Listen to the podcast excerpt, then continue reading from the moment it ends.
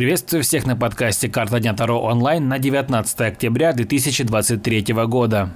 Выпадает пятерка мечей.